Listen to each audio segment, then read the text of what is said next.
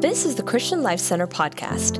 Here at CLC, we are messengers of hope, where we believe in taking God's message of hope everywhere we go to everyone we meet. From wherever you are, be encouraged by this week's message. Father, thank you for just the ministry of your presence today. We sense your presence. We know, Lord, that we have already been with you, and we thank you for that. And as we open your word, I pray that you'll teach us, anoint it, speak it into our hearts. And Father, I pray that you'll give us the will to do, to walk in the unity that you're calling us to. Release that anointing over this church. Release it over your body. And all God's people said, amen and amen. Thank you for your worship today. Take your Bibles, turn with me to the book of Philippians. You can take out your phones if you'd like to download the outline. It's there in the app. On the app, you're also going to see that established website that Pastor Christian was referring to. That's so important as we go into our campaign, that we are picking up everything that we need. If you're online, you can order your kit online, and we will ship it out to you this week. And so you can go to the app or the website over there, and it will enable you to order your kit.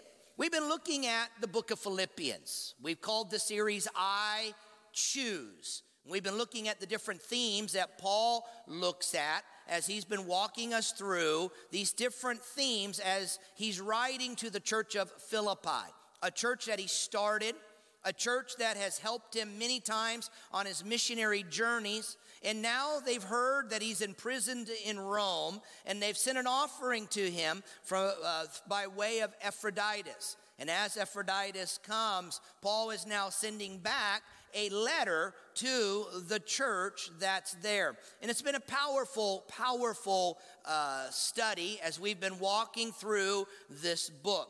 Now, we skipped chapter 2 because he was linking his themes in chapter 1 and chapter 3. We went on to chapter 4, but now we're going to come back to chapter 2. And today our theme is I Choose Unity. Say it with me. I choose unity. Now, unity really has more to do with how we deal and handle conflict in our lives. When we say I choose unity, what we're really saying is I'm going to learn how to deal with conflict as it comes my way. Now, I don't know about you, but all of us, if we're honest, can say we deal with conflict in our life. Can you just agree with me today? And therefore, this message is one that hits every one of us today. In fact, one of the greatest joys for the Lord is that when his children, you and I, followers of Christ, learn to love one another. Now, this chapter goes far beyond just relationships, but it really deals with how do you and I deal with conflict within our relationships. And why that's important is because conflict kills joy. Chapter 1, Paul was saying, I choose joy.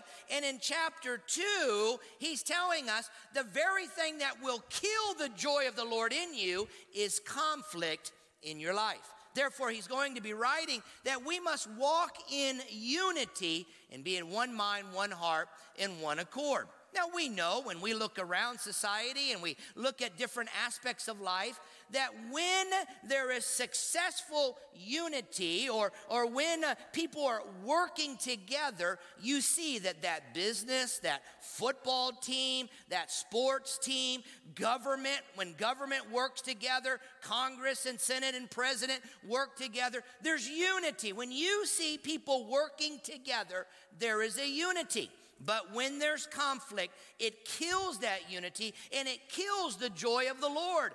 And one of the things that you and I cannot accomplish by ourselves is unity. Unity means I walk with you. I strive with you. I walk together. And as I walk together with another, there is unity that's there. And it's a tremendous power. And a group that's walking in unity has a tremendous potential when it comes to the kingdom of God. So today, let me just tell you that this message is vital for us. We can come to a meeting and hear sermons. We can sing songs. We can hear preaching. But until we choose to walk together in unity is the moment that we really see the anointing of God beginning to flow. So my prayer today is that we're going to learn how to live in authentic unity. Can I just get an agreement today? And that is what Paul is pleading for. That's what he pleads for here, is that we would stand together. A house divided cannot stand. That we would stand together in unity. Now, Paul has gotten reports back from Epaphroditus as he brought that gift from the church of Philippi that there is disunity in the church of Philippi. Now, we read about some of it over in chapter 4. There's a few church members that are disagreeing. There's conflict that's there. He heard about false teachers. We looked at that in chapter 3. And there's an attack that's coming with false doctrine. And some are believing this and some are believing that. And there is a disunity in their doctrine. There's a disunity in the members of the church and agreeing together. And so he's writing to them and he's saying to them, listen, the division that I'm hearing in the church is not good, because a church divided will fall and it will not accomplish what God wants it to do. Now, this was a theme that Paul actually talked about a lot. He talked about it with other churches, the church of Corinth, the church of Ephesus. He would talk about being united and walking together. And as I open the scripture, I want to just kind of give you this idea. When a church is divided, when there's conflict and disunity, what Paul is saying is that division is like tearing a cloth. And even though you might be knit together and woven together, disunity rips you apart, and that disunity never allows you to be brought back together the way it once was. Therefore, he's saying, let there not be splits among you, division among you, because it hinders what God wants to do. And with that backdrop, go with me to the book of Philippians chapter 2. Philippians chapter 2, verse 1, we're going to walk through the first 8 verses. Paul says this in verse 1. If you have any encouragement for being united with Christ, he's saying, man, if you've been blessed because you're a Christ follower, if you know your sins are forgiven, that you are a child of God, if there's been any encouragement in being united with Christ, if there's any comfort from his love. How many times in worship and in prayer we feel the comfort of the Lord, right? We feel the grace of God, the warmth of God, the comfort of his presence. We felt it today in the altars of this church right here. We felt the comfort of the Lord. He said, if there's any comfort from his love, if there's any fellowship with the Spirit, that you know that you're hearing, that you're walking, that you're in tune with the Spirit, that you have the empowerment of the Spirit. If there's any fellowship with the Spirit, if there's any tenderness and compassion, then make my joy, Paul's joy, complete by being, look what he says, underline it, like-minded, having the same love, being one in spirit and purpose. Let me pause for a moment. He's saying, listen, church, I want you to be like-minded. I want you to have the same love. I want you to be one in spirit and in purpose. Now, this is important because the early church recognized what happens when they were like-minded, when they were united in love, when they were one spirit, one purpose, in one accord. When they were united, there was a power and an anointing that was released on the early church. In fact, in the early church, we would see that they would be established and gathered together. Established. I looked over here at the kit and my mind went to established. I looked at my life group sign-up card that you got when you came in, and those that are not in life group, they're going to fill it out. My mind went to established. But when we're established in Christ, let me make my transition now. When we're established in Christ, there's a unity of the Spirit. The early church experienced that. I mean, they gathered in what was called the temple courts. That was times like this where they would worship together, and they met in homes. And as they did, they were uniting themselves, being bonded together, established in Christ, growing together. The problem today with our technology and the way Christianity has gone is that we're isolated.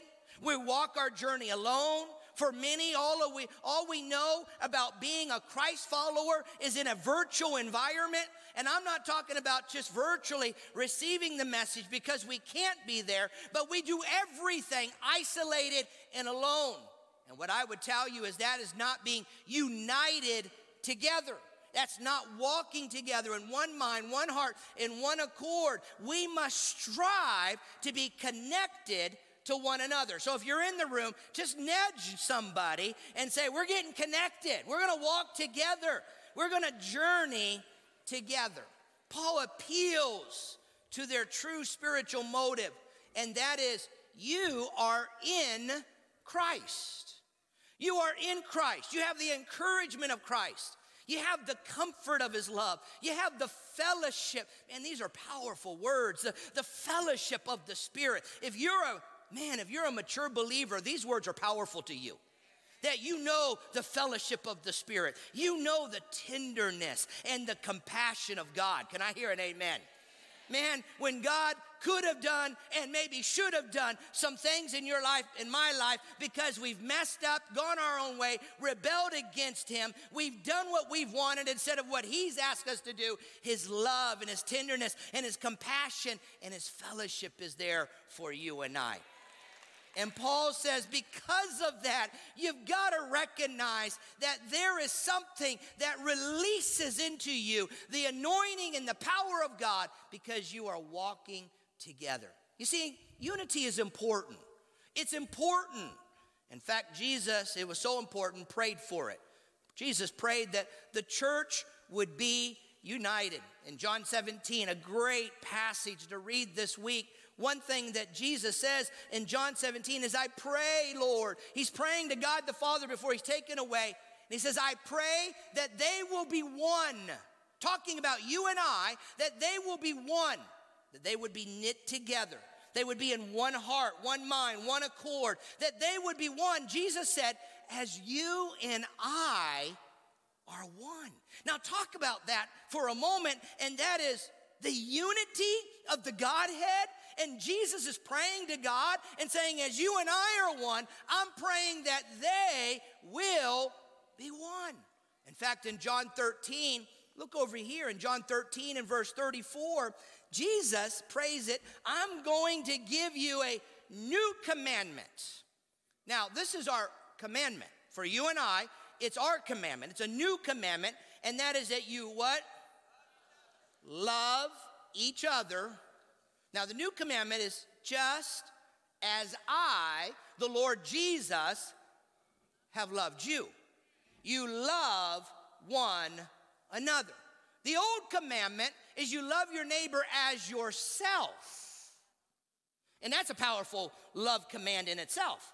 But the new commandment is that you love as Christ has loved you.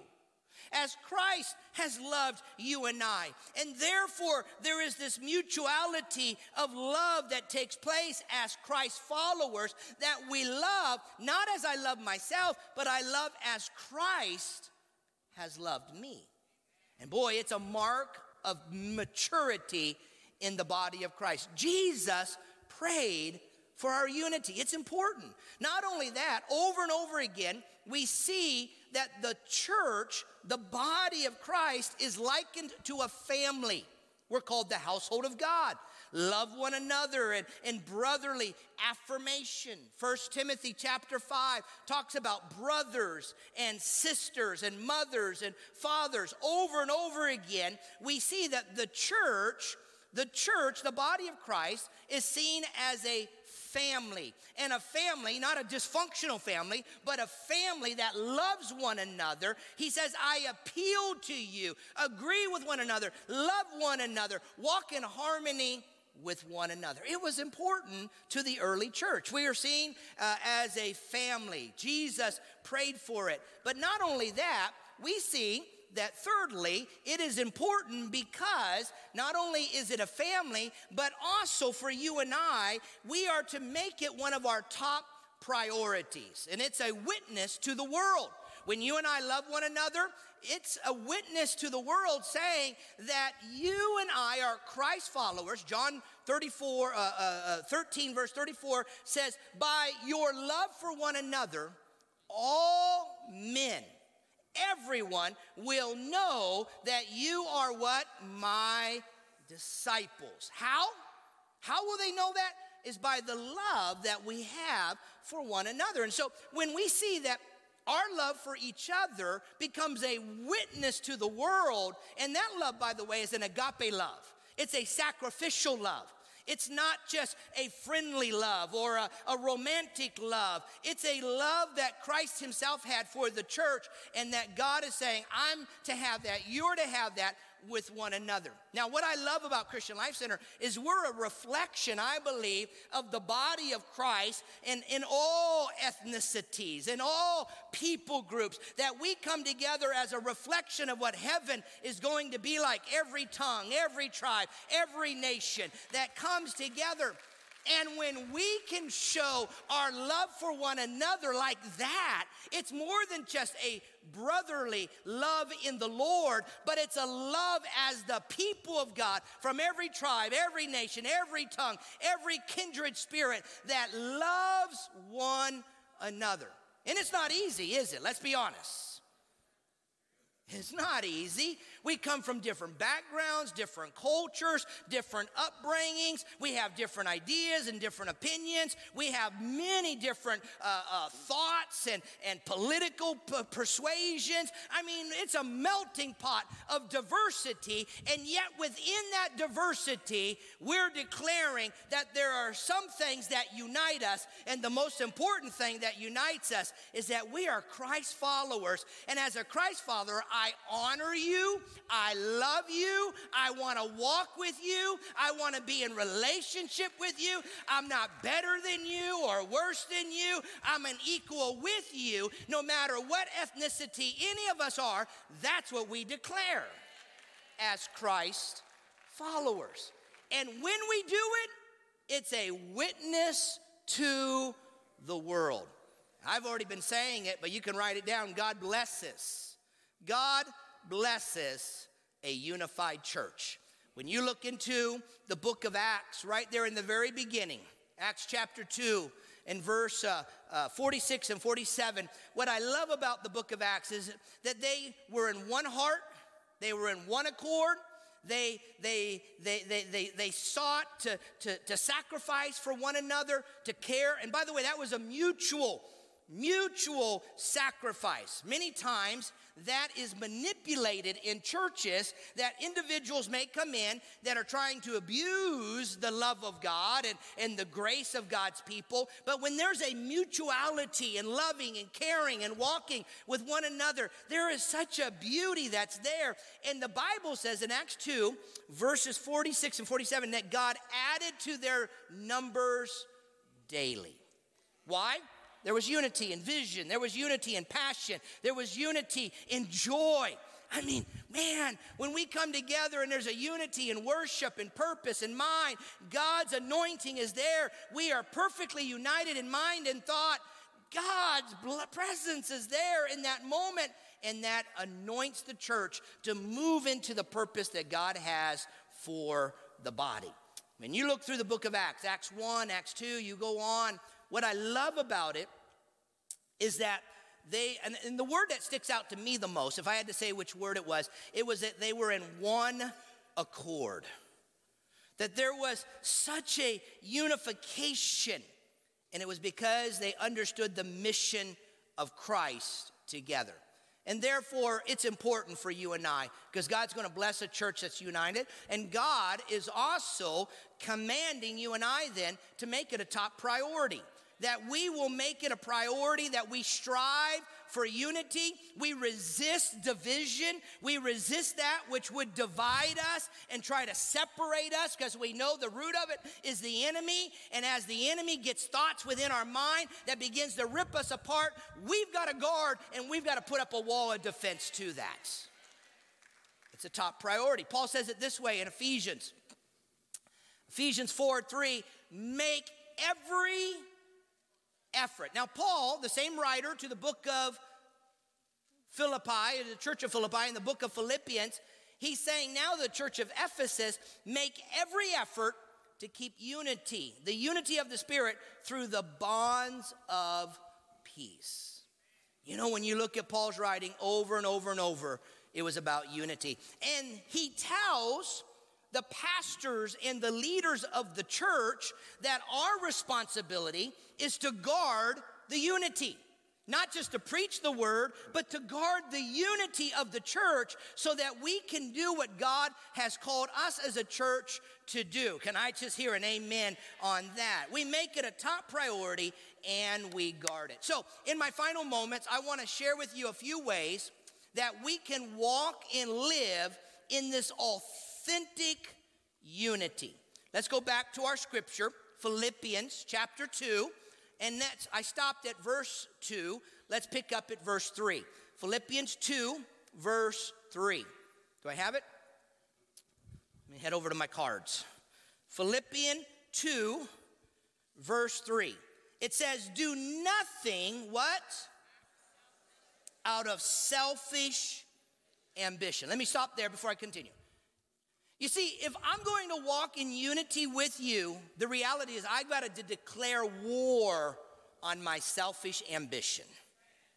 I've got to declare war on selfishness, because selfishness fights against this idea of walking in unity with others. Selfish ambition we looked at sometime last year in one of our sermon series, but if I could, because it's in our passage here, just remind you that selfish ambition is a motivation to elevate myself over another, to motivate myself over another's interests or over another individual. And therefore I begin to focus self-centeredly on what I need, want, desire, or I begin to promote myself and elevate myself over another, putting my own interests above them.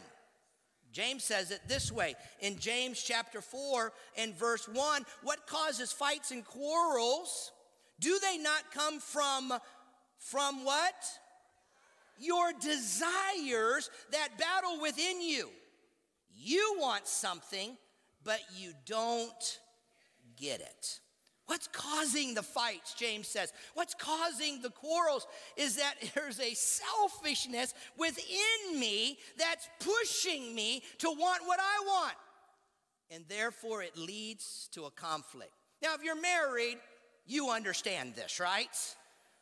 Usually what leads to conflict within the marriage is that we're pushing ourselves to get our way, to get what we want, what we desire, what we feel like we deserve, or our opinions to be accepted, whatever it may be.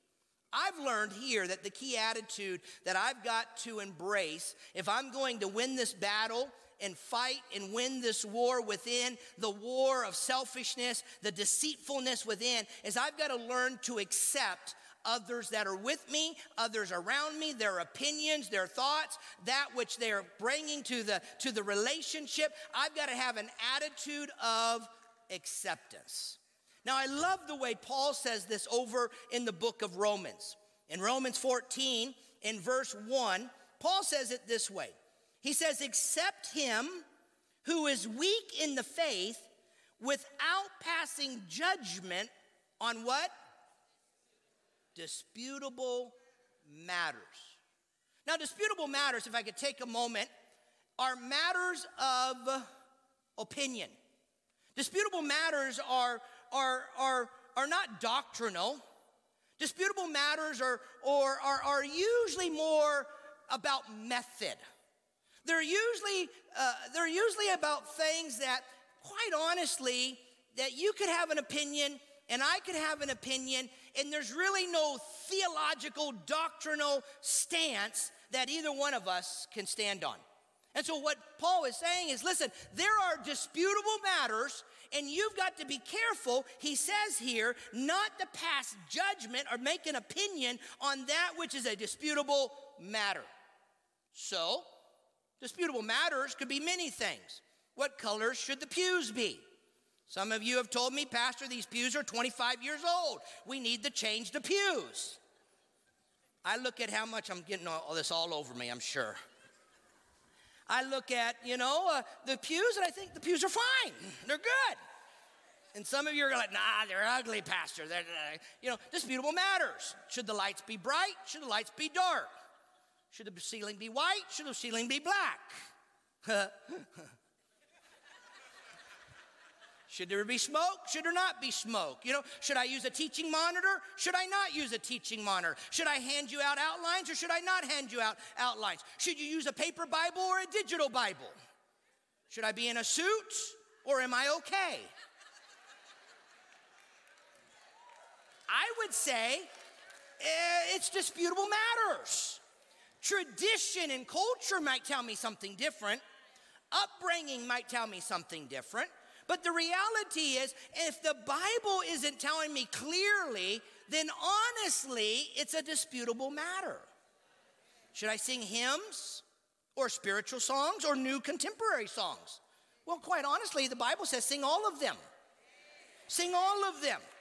Now, I know that I may like the contemporary songs, or I may like the hymns, or maybe the spiritual song that nobody else can sing along with, but it edifies my own spirit, and I might like to do that in my own time. But Paul says, sing them all.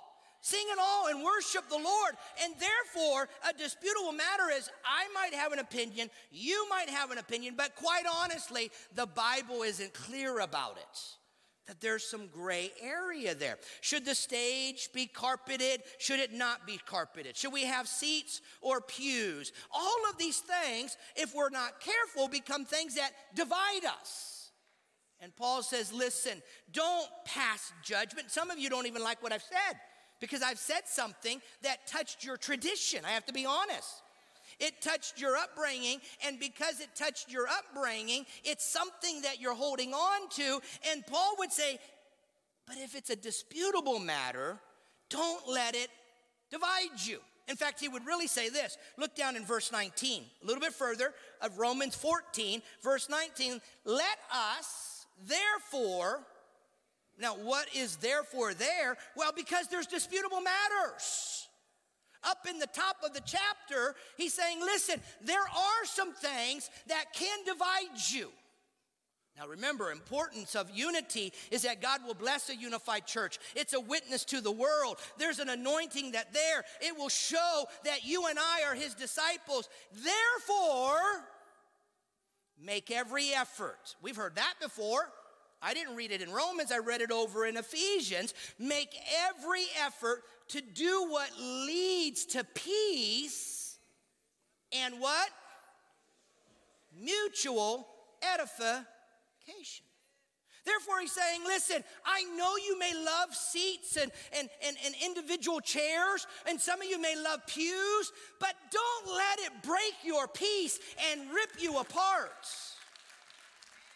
You see, we're not afraid of differences. We're not avoiding the talk of different thoughts and opinions. We call that artificial harmony with our staff. Is let's not have an artificial harmony. Let's really strive to have harmony. We may see things different. We may view things differently. We may have different thoughts, but let's talk about it. Let's process it. Let's pray about it. Let's seek counsel from others about it. And that which is essential and that which is doctrinal and in the Word of God, that which we are established in Christ, that we hold together and we do not compromise that. But that which is disputable, Paul would say, don't make a major out of a minor thing. And I know for some it may be a major thing, but the reality is it might be a minor thing. A few months back, our superintendent for the Assemblies of God here in Peninsula, Florida, we would call him the apostle, so to speak, of our Assemblies of God in Florida. We have 350 churches. I remember the day that he got up and he preached in our district council, and he was wearing jeans, and he preached in district council on this thought right here. And his point was, guys, some of you can't even hear my sermon today because I'm in jeans. Because I'm in jeans, you can't hear my sermon. I was just sitting there thinking, man, I'm glad those jeans aren't ripped. Because if they were ripped, they would have walked out of their building, you know? I mean, thank goodness I'm not up here in shorts today. Let's just turn it around. I just came from Caymans this week, partnering with our churches down there. That's a whole nother story down there, you know. But the reality is, he said, listen, we've got to be careful on this thought right here, that we're striving. We're making every effort. I make an effort. You make an effort. We're striving towards that which leads to peace. Sometimes I want you to believe what I believe. And I keep pushing and pushing and pushing until you give in, or I overwhelm the relationship, or you have to cancel it or something. And Paul says, no, make every effort to do what leads to peace. I may have a different opinion about worship. I may have a different opinion about a lot of things. You and I may not agree on everything, and yet we can be determined that we're still going to walk arm in arm together. In fact, I can guarantee you, you will not agree on every topic. It's not uniformity that Paul is talking about. He's talking about an attitude of unity. And that we will walk arm in arm. We will let nothing divide us. We will listen. We will accept. We will respect. And we will guard against anything that's leading to division. And if it goes against the word of God, then we know where we're going to fall. And if we have a difference of opinion there, then let's get to the word and talk about it from the word of God, because that becomes our guidebook, and that leads us and guides us and helps us to know what it is that God would want for you and I. Can I hear an amen? So Paul says it this way in another book.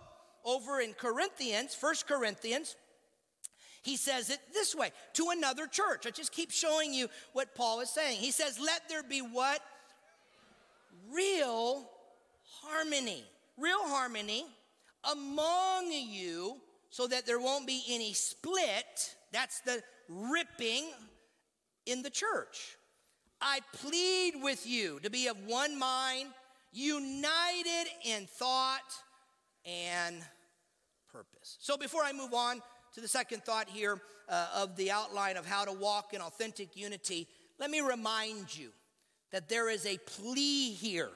And it's critical that he's saying to you and I, even though we won't agree on everything, it doesn't mean that we have to be divided in mission, purpose, and in spirit. The second key that Paul says here in Philippians chapter 2, verse 3, he says this. I stopped reading when I read, do nothing out of selfish ambition or vain conceit. Do nothing out of selfish ambition. We looked at that. Or vain conceit. You see, the reality that I have to deal with is a root. And it's a root that keeps growing. And just when I think I've ripped it up, I find it growing again. And that root is pride. You see, the real issue here is pride. I'm fighting, I'm quarreling, I'm desiring. The Phillips Bible says, never act from motives of personal vanity. The Good News Bible says, don't do anything from what? A cheap desire to boast. Oh man, it's so powerful. And yet the reality is pride, when we leave it to grow, it leads us to be uncontrolled in what we do and what we say and what we think.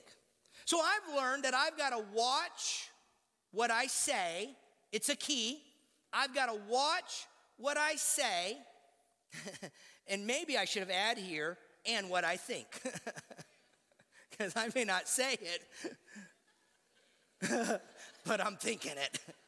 How many would agree with me? I mean, that was a little afterthought. Sermons are never done. You just preach them. And today I just realized I should have put say and think there. Why? Is because the root is what divides me. Because it's my pride. That's what begins to divide me. That's what has me beginning to make judgments. That which begins to take my opinions and make them something that begins to get me to a place that I'm not walking in one mind, one heart, and one accord. One of the things that hurts the church the most, and honestly, it's one of the sins of the church, and that is gossip. That we, I might as well just deal with it all today, right? Might as well just get it all done in one. Deal with the pews, deal with the lights, deal with the ceiling, deal with the carpet, deal with the smoke. I mean, let's just get it all out there today. You notice I don't have jeans on today. But gossip. Now, gossip, you've heard us say before, gossip is when you're sharing a problem or you have a criticism and you're sharing it with someone that's not a part of the problem and they're not a part of the solution to the problem. So let me say it again. If I have a problem with you and I go to you and I start talking to you or criticizing them to you or really start talking about the problem and you're not a part of the problem or you're not a part of the solution to the problem, honestly, it is gossip. Now, with that definition, we've all sinned. So with that definition, Charles is going to come back up here in a minute, and I want you to confess it, right? I want you to get it into the altar because we've all sinned, but it doesn't make it right. It just means I've got to watch what I say and what I think. That I've got to deal with the root within, and that root is pride. Why do we gossip? Is we want to, well, did you hear? Did you know? Did you? And then we begin to share as though it elevates us in knowing. And there's so many more things that we could say here, but we begin to talk about it. And no, it's not a prayer request. We need to pray for. Now, ministers often ask me, Pastor, what if I'm seeking counsel for somebody? Well, if they're not in the setting and they're not a part of the setting, and therefore they'll have no opinion about the setting and what's happening, and it won't be something that person will begin to think maybe lower or have an opinion about that other individual, then you're getting some godly wisdom and counsel that's outside of the environment that you're there, then that gives you a way to vent. It gives you a way to process, especially if you're single. Because many times one of the dangers if you're single is having someone that you can in a healthy way be processing thoughts and things that are happening in your emotions, where in a marital relationship you may find that you're doing that with your spouse. But when you're single, you may not always have that. And therefore, you find someone that's outside of the setting that can be there to help you process it, because they're not going to have an opinion about them, or they're not going to think worse or something about the individual that you're dealing with. But gossip becomes a major issue for the church. For the people of Israel, when you look in the Old Testament, it was their bickering, their murmuring, their complaining. They were constantly wanting to go back. They were never content or happy where they were. And therefore, it was something that was always there before them, and it made God angry. Therefore, God, help us to guard that within the church. Pastor Max, my predecessor, used to talk about the carrier of an evil report. That you hear something and you carry that evil report and you share it with other people. And now you influence how they think about that person. You begin to influence their thoughts. And they might not even have known about any of it. And often we've got it skewed to our own narrative anyway. And now you've just brought that report to somebody else and you've given that to them. And he used to say that a carrier of an evil report is looking for a spirit that it can connect to. Did you hear about? No, I didn't. What? What did they find? They just found fertile soil. They just found somebody that will connect. Did you see what the church? Yes, I did. And all of a sudden, what they get? They got a connection with somebody that now they begin to release. And as they begin to release that evil report, that spirit begins to link with another, and it begins to bring division. James says this, watch what you say. James says in James 1:19, be quick to listen and slow to speak and slow to become angry. Man, we mix that up sometimes, don't we? We're quick to speak and slow to listen. But the reality is we have to fight this root. Thirdly, how to walk in authentic unity. And for me, this point, what Paul says is very, very powerful. Probably it hits me, and maybe you as well, but it hits me in a prayer of saying, God, help me. Help me, God, in this area. Because Paul says this, because he's talking about that if we're going to be unified, we're going to have to practice humility. And he says it like this in verse 4. Nothing out of selfish ambition or vain conceit, but in humility, consider others, what? Consider others. We can't even hardly say it, can we? Consider others better than ourselves. Each of you should not only look to your own interests, but to the interests of others. He says it this way over in Ephesians, to the church of Ephesus, you used to live in sin, just like the rest of the world, obeying the devil, the commander of the powers of the unseen world. I think this is the Message Bible. The powers of the unseen world.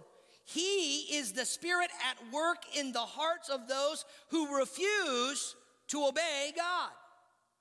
He goes on to say, all of us used to live that way, following the passionate desires and the inclinations of our sinful nature. By our own very nature, we were subjects to God's anger just like everyone else. You see, what Paul is saying here is that if we're going to be authentically unified, we've got to practice humility. And this humility is valuing and esteeming and respecting others. It's elevating others. It's treating others not only as an equal, but as a superior. I mean, think about how you act when somebody you know, you come in to a meeting or to a room and you know that they're a superior, how you act. Paul says that's the attitude that we should have for one another. That we extend undeserved acts of kindness and acceptance. We refuse to take negative thoughts. We refuse to take on those feelings. And we elevate and we think about and we elevate how somebody else is in our own perspective. And when we do it, we're beginning to practice humility. Humility is something that we're going to study in our spiritual growth campaign. It's something that we're going to really look at, and that is how do we live a humble life? How do we live a life that's honoring and pleasing? And how do we show God in our own humility? Because the Bible says that God loves the humble. And really, humility is not thinking less of myself. It's just not thinking of myself at all. It's forgetting self and looking to the needs of others first. And yet humility is what opens up the channels of God's supernatural power and his love within my life into the depth of who I am. It's in my humility that God's power can flow, and pride blocks that. Therefore, I learned to fight against that root, and I learned to say, God, let me walk a life of humility. Teach me what humility is and help it to be a part of who I am, so that, God, in me, you are glorified, because all are seeing you and there's no distortion of the image of who Christ is within me, because my own selfishness is not blocking the image of who Christ is within. And therefore, the attitude that I've got to accept, the key, and it's a part of our prayers, I choose to encourage and build up. I choose not to tear down. I choose not to criticize, but I choose to be an encourager and build others up, because as I do, I'm honoring them. I'm valuing them. I'm pushing them up in their value before God. And it's not thinking less of myself. It's just not thinking of myself. And it's looking to the needs of others and elevating them. And boy, is that difficult. Can I hear amen? But I watch what I say. I filter what I say. In fact, James says in James 3:1, he says, don't be eager to tell others what their faults are. But he says, watch for who we are. Watch and make sure that the glory of God is shining through our hearts and our lives. The last thing I would share with you, and it's what Paul says. I want to end with this. Worship team can come back. In Philippians chapter 2 and verse 4. Do I have it? Verse 4, verse 5, here we go. Your attitude should be the same as that of whose? Christ Jesus. Your attitude should be the same as Christ Jesus, who being in the very nature of God, did not consider equality with God something to be grasped, but made himself nothing, taking the very nature of a servant, being made in human likeness. And lastly, he says, he was found in appearance as a man, yet he humbled himself. Some translations say he emptied himself. It's a great theological study of him emptying himself, humbling himself, and he became obedient to death, even death on the cross. And this last part, and I don't have to unpack it, is that we have to develop Christ-likeness. If I'm going to be in authentic unity, then I've got to be a reflection of Christ.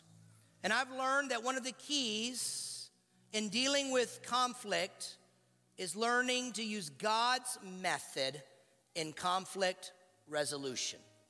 If I want to know how God wants you and me to handle a conflict, we can go over to the book of Matthew, and he will show us very clearly how to handle conflict. Matthew 18, verse 15. If a fellow believer hurts you, this is the Message Bible, what do? You go and tell them. If they offend you, work it out between the two of you. If they listen, you've made a friend. But if they won't listen, take one or two others along with you, so that there's the presence of witnesses that will keep things honest, and try again. Try to do what? To work it out. But if they still won't listen, then bring in leaders from the church. And if they still won't listen to the leaders of the church, then you'll have to start over from scratch, confront with the need for repentance, and offer again God's forgiving love. So what he's saying is, if I have a problem, then I've got to go to you, not to somebody else, but I come to you and we begin to talk it out. We try to work it out. If we can't work it out, then he says, bring another or bring a couple with you that are spiritual and begin to try to work it out. You still can't work it out, then you invite church leaders and spiritual leaders to get involved, the life group leader or a ministry leader or a department pastor, and you try to work it out. And if you still can't work it out, then the spiritual leaders can give direction. You see, when we work to have this kind of unity, I really believe that there is an anointing that comes over the church. As we come to the end of this message, I want you to bow your heads with me. Guys, you can go ahead and begin to play for me there. And I just want you for a moment where you're at. I want you for a moment to make it a simple prayer that says, Lord, help me to walk in unity. Father, I choose unity today. I choose to be united, one mind, one heart, in one accord. Today, I choose to practice humility. Today, God, I choose to develop Christ-likeness. Today, I choose, Lord, to determine to put others' needs above my own. Father, I just pray that you will help us. Help us, God, to begin to do what it takes to strive for mutual peace. Lord, I pray that you'll help us to see the value, the importance of being a unified church. That, God, you'll help me to discover and help me to recognize if it's a disputable matter. Or God, if it's really an issue that must be talked about, must be processed. Something, Lord, that we strive to understand together and walk together in unity so that you can be glorified. You tell us over and over again to do our very best to preserve the unity of the Spirit, to strive for peace, to walk together. I don't preach this message today because there's division or there's a sense of disunity. We preach it because it's a part of the passages of Philippians that we were walking through.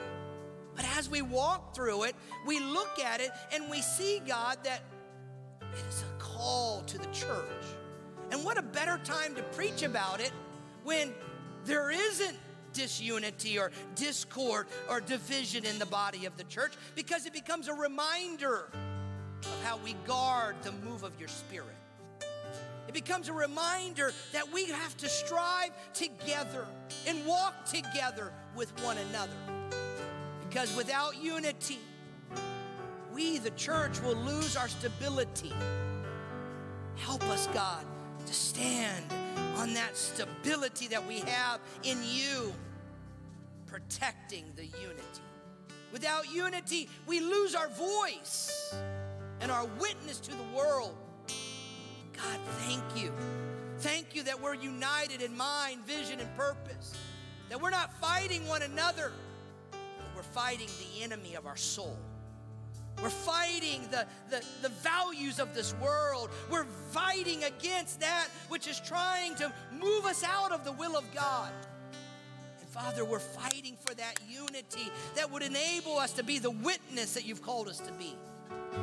Without unity, we will lose the battle. But today we declare, I choose unity. I choose unity. I choose to walk with others. I choose to be connected to others. We pray this in your wonderful name. And all God's people said, amen and amen. Give the Lord praise. Hallelujah. If this ministry is making an impact in your life, why not help us make an impact on the lives of others by partnering with us today? You can give through our CLC app or at clcftl.org/give. Thank you for listening, and remember to subscribe for more inspiring messages like this. Now go and be messengers of hope.